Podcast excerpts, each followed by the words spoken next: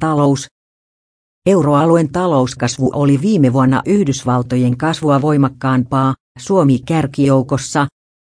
Euroalueen talous kasvoi viime vuonna 2,7 prosenttia, mikä on 0,4 prosenttiyksikköä enemmän kuin Yhdysvalloissa.